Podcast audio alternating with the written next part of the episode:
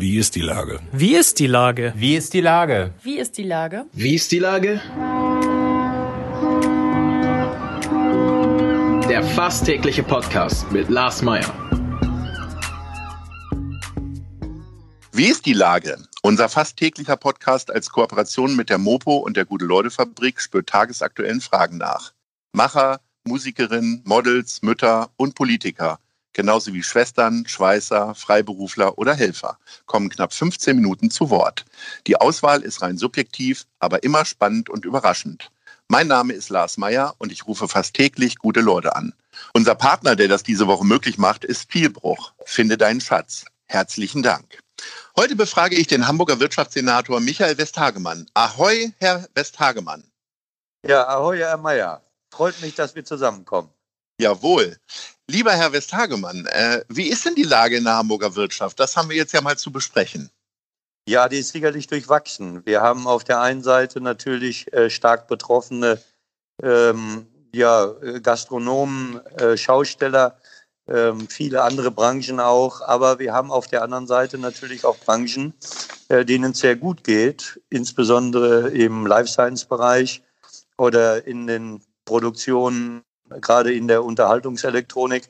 Also die ist tatsächlich so gemischt.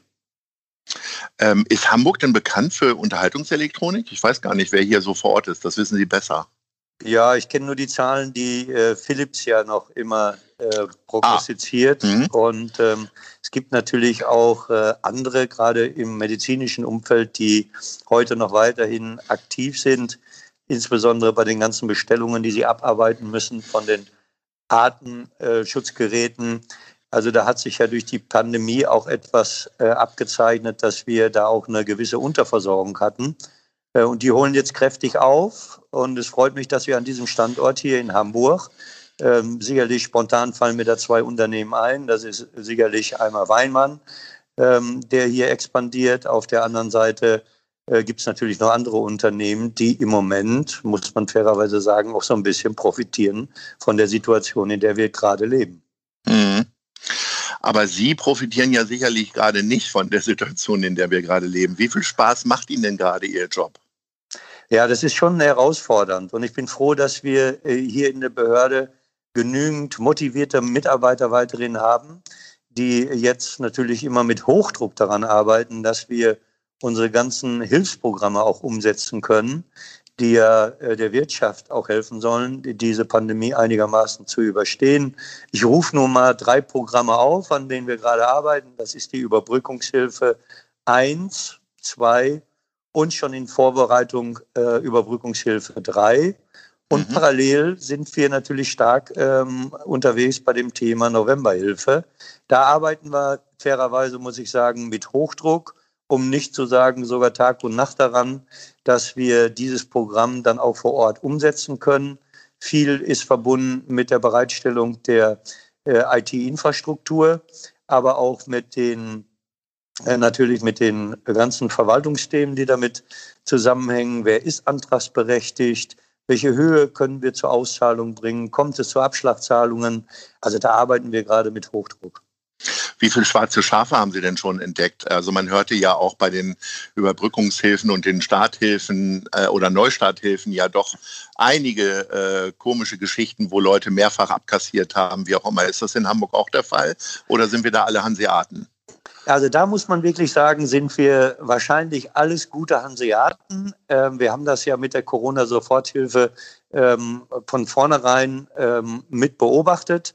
Äh, wir haben, glaube ich, insgesamt im Moment nur, also wir haben 300, am Anfang 500 Fälle uns näher angeguckt, dann wurde das reduziert auf 300 Fälle und ich glaube, wir haben aktuell so 140 Fälle, denen wir noch nachgehen. Also wir sind ehrlicherweise sehr dankbar, dass uns das nicht so passiert ist, wie es in anderen Bundesländern war. Sie haben ja damals äh, vor Ihrem Amtsantritt äh, etwas gezögert, als Sie äh, Wirtschaftssenator werden sollten, nach dem Gedanken des Bürgermeisters. Äh, haben das dann aber ja trotzdem gemacht, weil Sie eigentlich waren Sie ja schon fast im wohlverdienten Ruhestand. Ähm, äh, wie war denn eigentlich damals Ihre Erwartungshaltung, wie der Job aussehen könnte und wie ist die Realität auch ohne Corona? Ja, ich sag mal so, ich hatte ja äh, weiterhin natürlich noch sehr viel Leidenschaft in gewissen Themenfeldern. Und ähm, stimmt, dass ich erst noch mal ein bisschen gezögert habe, weil man spricht sowas ja mit der Familie, insbesondere aber auch mit meiner Frau ab. Äh, und die hat gesagt, naja, wenn du unbedingt noch mal ein paar Herausforderungen brauchst, dann würde sie die auch mittragen wollen. Und das war für mich allerdings ein guter Einstieg dann auch. Und ähm, das erste Jahr lief ja auch noch völlig normal. Dann kamen ja schon die Wahlen auf uns zu. Und dann, als wir aus den Wahlen gerade raus waren, ähm, kam, nachdem wir den Koalitionsvertrag geschlossen hatten, ähm, kam mir dann auch schon die Pandemie. Das hätte ich mir allerdings ähm, auch nicht gewünscht, muss man ehrlicherweise sagen. ähm, stellt einen wirklich vor viele, viele Herausforderungen. Aber auch, ähm, ich glaube, er hat es eben einmal gesagt, äh, so eine Pandemie führt natürlich auch dazu, dass du über gewisse Themenfelder auch ins Nachdenken kommst. Wir haben ja immer schon diese Wohlstandsdiskussion gehabt. Wo wollen wir denn überall noch hinwachsen? Und heute muss man fairerweise sagen, sehen wir auch, dass viele äh, Unternehmen äh, wahrscheinlich schon auch vor der Pandemie Probleme mit ihren Geschäftsmodellen hatten. Und äh, das war jetzt so ein Beschleuniger. Und ich hoffe, dass wir alle mal so ein bisschen äh, zum Nachdenken kommen. Wie gehen wir aus dieser Pandemie auch wieder raus? Sie haben damals äh, zum Amtsantritt gesagt, dass die Stau- und Verkehrssituation hier in Hamburg äh, so ein bisschen ja Ihr persönliches Ding werden soll oder Sie haben es zur Chefsache erklärt. Äh, das Problem haben Sie gelöst, indem Sie es jetzt losgeworden sind, die Verkehrsbehörde. Sind Sie da sehr glücklich drüber oder war das ein Bereich, wo Sie gesagt haben, auch das hätte ich auch noch weitergemacht? Ja, Verkehr, äh, da würde ich mal vorausschicken, ist etwas, wenn Sie dafür verantwortlich sind, dann können Sie eins feststellen, da kann jeder mitreden. Äh, mhm. äh, weil das so breit ist. Das fängt natürlich an von dem Radfahrer, von dem Fußgänger, von dem Autofahrer, von den, von den Spediteuren über den öffentlichen Nahverkehr. Also ist eine Breite. Also die, der Job als solches macht schon Spaß, weil du so viele unterschiedliche Themenfelder und Herausforderungen hast. Die eigentliche Herausforderung, die ich dann damals auch hatte, war die Frage nach dem Baustellenmanagement, war natürlich wirklich die Frage, wie fließend ist der Verkehr hier in Hamburg. Das war schon äh, etwas, was mich sehr beschäftigt hat. Und ehrlicherweise schaue ich jetzt immer auf meinen Kollegen Agnes Schark und äh, gucke immer mal, na, wie geht er denn mit diesen Herausforderungen um? Und ich wünsche ihm natürlich äh, ehrlicherweise alles Gute dabei. Und trotzdem guckt man immer ein bisschen auch wehmütig dahin, und sagt, na, hätte ich das vielleicht genauso gemacht oder hätte ich es anders gemacht. Aber es ist so jetzt, wie es ist. Ja, in der ähm, bei den Koalitionsverhandlungen äh, beziehungsweise im Frühjahr insgesamt wirkte es so, als wären sie sehr still. Also zumindest für mich ist jetzt nur meine subjektive Wahrnehmung. Da habe ich mir schon gedacht, na, ob er noch Bock hat und ob er möglicherweise noch weiter Senator ist. Wie sieht denn jetzt bei Ihnen die Lage, die persönliche Lebensplanung aus? Ziehen Sie das jetzt durch die ganze äh, Phase noch oder machen Sie zur Hälfte Schluss, wie möglicherweise äh, das ja häufig üblich ist, dass man die Amtsgeschäfte vernünftig übergibt?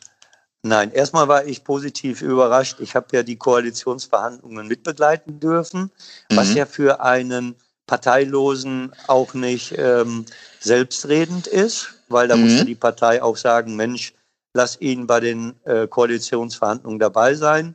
Da fand ich schon das Vertrauen, was mir entgegengebracht wurde, sehr groß und hat natürlich automatisch dann wieder dazu geführt, dass ich mich ähm, äh, ja auch sehr wohl gefühlt habe dabei, wenn man mir sagt, und man traut mir auch das Amt wieder eines Wirtschaftssenators zu. Darüber freut man sich auch, mhm. weil ich glaube, es stehen natürlich gerade für den Wirtschaftsstandort Hamburg sehr, sehr viele Themen an.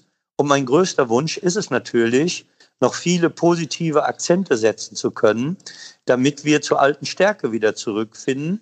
Nicht nur jetzt bedingt durch die Pandemie, sondern wir haben ja noch andere Herausforderungen vor uns gehabt oder haben sie auch noch vor uns, wenn man die Frage stellt, wo sind eigentlich die schwerpunktmäßigen Themen? Ist das die künstliche Intelligenz? Ist das ähm, der Life Science-Bereich? Ist das der Hafen? Also viele, viele Themenfelder. Also wie gehen wir mit der Industrie um? Äh, all die Fragestellungen fordern einen natürlich auch heraus und ehrlicherweise, sie machen auch Spaß äh, anzugehen. Wie weitsichtig können Sie denn jetzt Ihre Entscheidung eigentlich treffen? Oder ist es jetzt wirklich eher so von der Hand in den Mund, um zu gucken, dass man die äh, Pandemie vernünftig übersteht? Oder gibt es Sachen, äh, wo jetzt Entscheidungen getroffen werden, die möglicherweise erst 2030 äh, wirksam sind? Gibt es da so Beispiele? Ja, also ich sag mal so, wir arbeiten gerade ähm, mit Hochdruck natürlich an der Bewältigung der Pandemie. Parallel arbeiten wir aber mit Hochdruck daran. Ähm, da bin ich aber noch nicht äh, stark mit in die Öffentlichkeit ge gegangen. Äh, mhm. Welche Themenfelder adressieren wir gerade besonders, die wir dann spätestens beginnen mit dem kommenden Jahr ähm, auch sicherlich mal öffentlicher, öffentlich stärker kommunizieren werden? Also eins der, der Themen ist natürlich, wie richten wir den Hafen strategisch neu aus? Ähm, dann müssen wir auch in den sogenannten Hafendialog gehen. Dann haben wir die Themenfelder, wie gehen wir mit unserer Start-up-Szene auf, die sich untergliedert in unterschiedlichen Branchen. Da ist die Logistik, ähm, da ist der Life Science-Bereich, da sind die erneuerbaren Energien. Wir haben Gott sei Dank acht Cluster, die müssen gestärkt werden. Mhm. Ähm, wir sind gerade dabei, auch im Umfeld noch mal stärker reinzugucken, künstliche Intelligenz. Wir sind ein starker Standort. Äh, die meistens wissen leider nur noch nicht. Wir müssen das mal transparent aufarbeiten. Ähm, es gibt Themenfelder, die wir ganz gerne noch weiter treiben würden. Wie lassen wir eine Wasserstoffwirtschaft äh, entstehen? Nicht nur in Hamburg, sondern in ganz Norddeutschland. Das stellt einen vor die Fragestellung, wie gehen wir mit den ganzen Themen einer Wasserstoffwirtschaft auch um? Wie schnell kriegen wir die Infrastruktur bereitgestellt? Wie versorgen wir dann die Industrien ähm, mit grünem Wasserstoff? Wo beziehen wir den grünen Wasserstoff her? Also wir haben eine Vielzahl an hochinnovativen Themenfelder auf dem Tisch und wollen uns damit natürlich äh, nicht nur in Deutschland äh, positionieren, weil auch wir stehen unter Wettbewerbsdruck, insbesondere wenn ich da nach Süddeutschland schaue, aber wir stehen auch unter einem internationalen Druck. Äh, die Diskussion, ähm, die wir auch immer wieder begleiten kennen, ähm, was sind die Voraussetzungen auch ähm, gerade im Schifffahrt, im maritimen Umfeld. Aber da haben wir all die Themenfelder, glaube ich, äh, so sage ich das immer, auf dem Radarschirm. Und mhm. wir sind mit Hochdruck daran, die auch zu bearbeiten. Als N-Club-Gründer und äh, Veranstalter muss ich natürlich fragen, wie sehr spielen denn nachhaltige Themen bei Ihnen eine Rolle? Sie haben ja Wasserstoff schon angesprochen. Ähm, oder sind also die ganzen Klimaschutzziele und so weiter, ähm, treten ja jetzt leider Gottes ein bisschen in den Hintergrund äh, unter dem Vorsatz der äh, Pandemie? Oder ist das alles immer dann der Umweltsenator? Kippen Sie dem das einfach nur ein bisschen südlich von Hamburg vor die Füße? Na, dazu muss man Folgendes wissen. Wenn wir uns den Hamburger Klimaplan anschauen, mhm. dann leistet der größte Beitrag äh, sicherlich die Wirtschaftsbehörde mit mhm. ihren Branchen. Äh, mhm. Der größte Bereich, in dem wir eigentlich die Potenziale heben müssen, ist der Hafen äh, mit mhm. den ansässigen Industrien. An der Stelle sage ich immer, wo ich eigentlich auch stolz drauf bin, wir haben das größte zusammenhängende Industriegebiet in Europa. Wenn wir es schaffen, dieses ähm, Hafengebiet dann auch klimaneutraler zu gestalten, dann wäre das der signifikante Beitrag ähm, im Klimaplan. Der Umweltsenator kann nur dann erfolgreich sein, wenn die Wirtschaftsbehörde erfolgreich ist. Das muss man jedem noch mal sagen. Äh, und dazu zählt natürlich auch der Logistikbereich, den ich verantworte. Und wenn wir in den Logistikbereich reinschauen, gucken wir uns auch die Verkehre an, Schwerlastverkehre, wie gehen wir mit den, äh, mit den Hafenbahnen um? Also wir haben, glaube ich, die Themenfelder, die uns äh, am Ende des Tages klimafreundlicher in Hamburg machen. Nachhaltigkeit steht natürlich bei mir ganz oben auf der Agenda. Ich bin ganz stolz, dass wir hier am Standort mit ArcelorMittal versuchen werden, das erste Stahlwerk auch grüner zu machen. Perspektivisch gesehen würde ich sogar sagen, Vielleicht entwickeln wir das erste CO2-freie Stahlwerk hier in Europa, vielleicht weltweit, weil wir besondere Herausfor äh, gute Voraussetzungen mit dem Stahlwerk haben.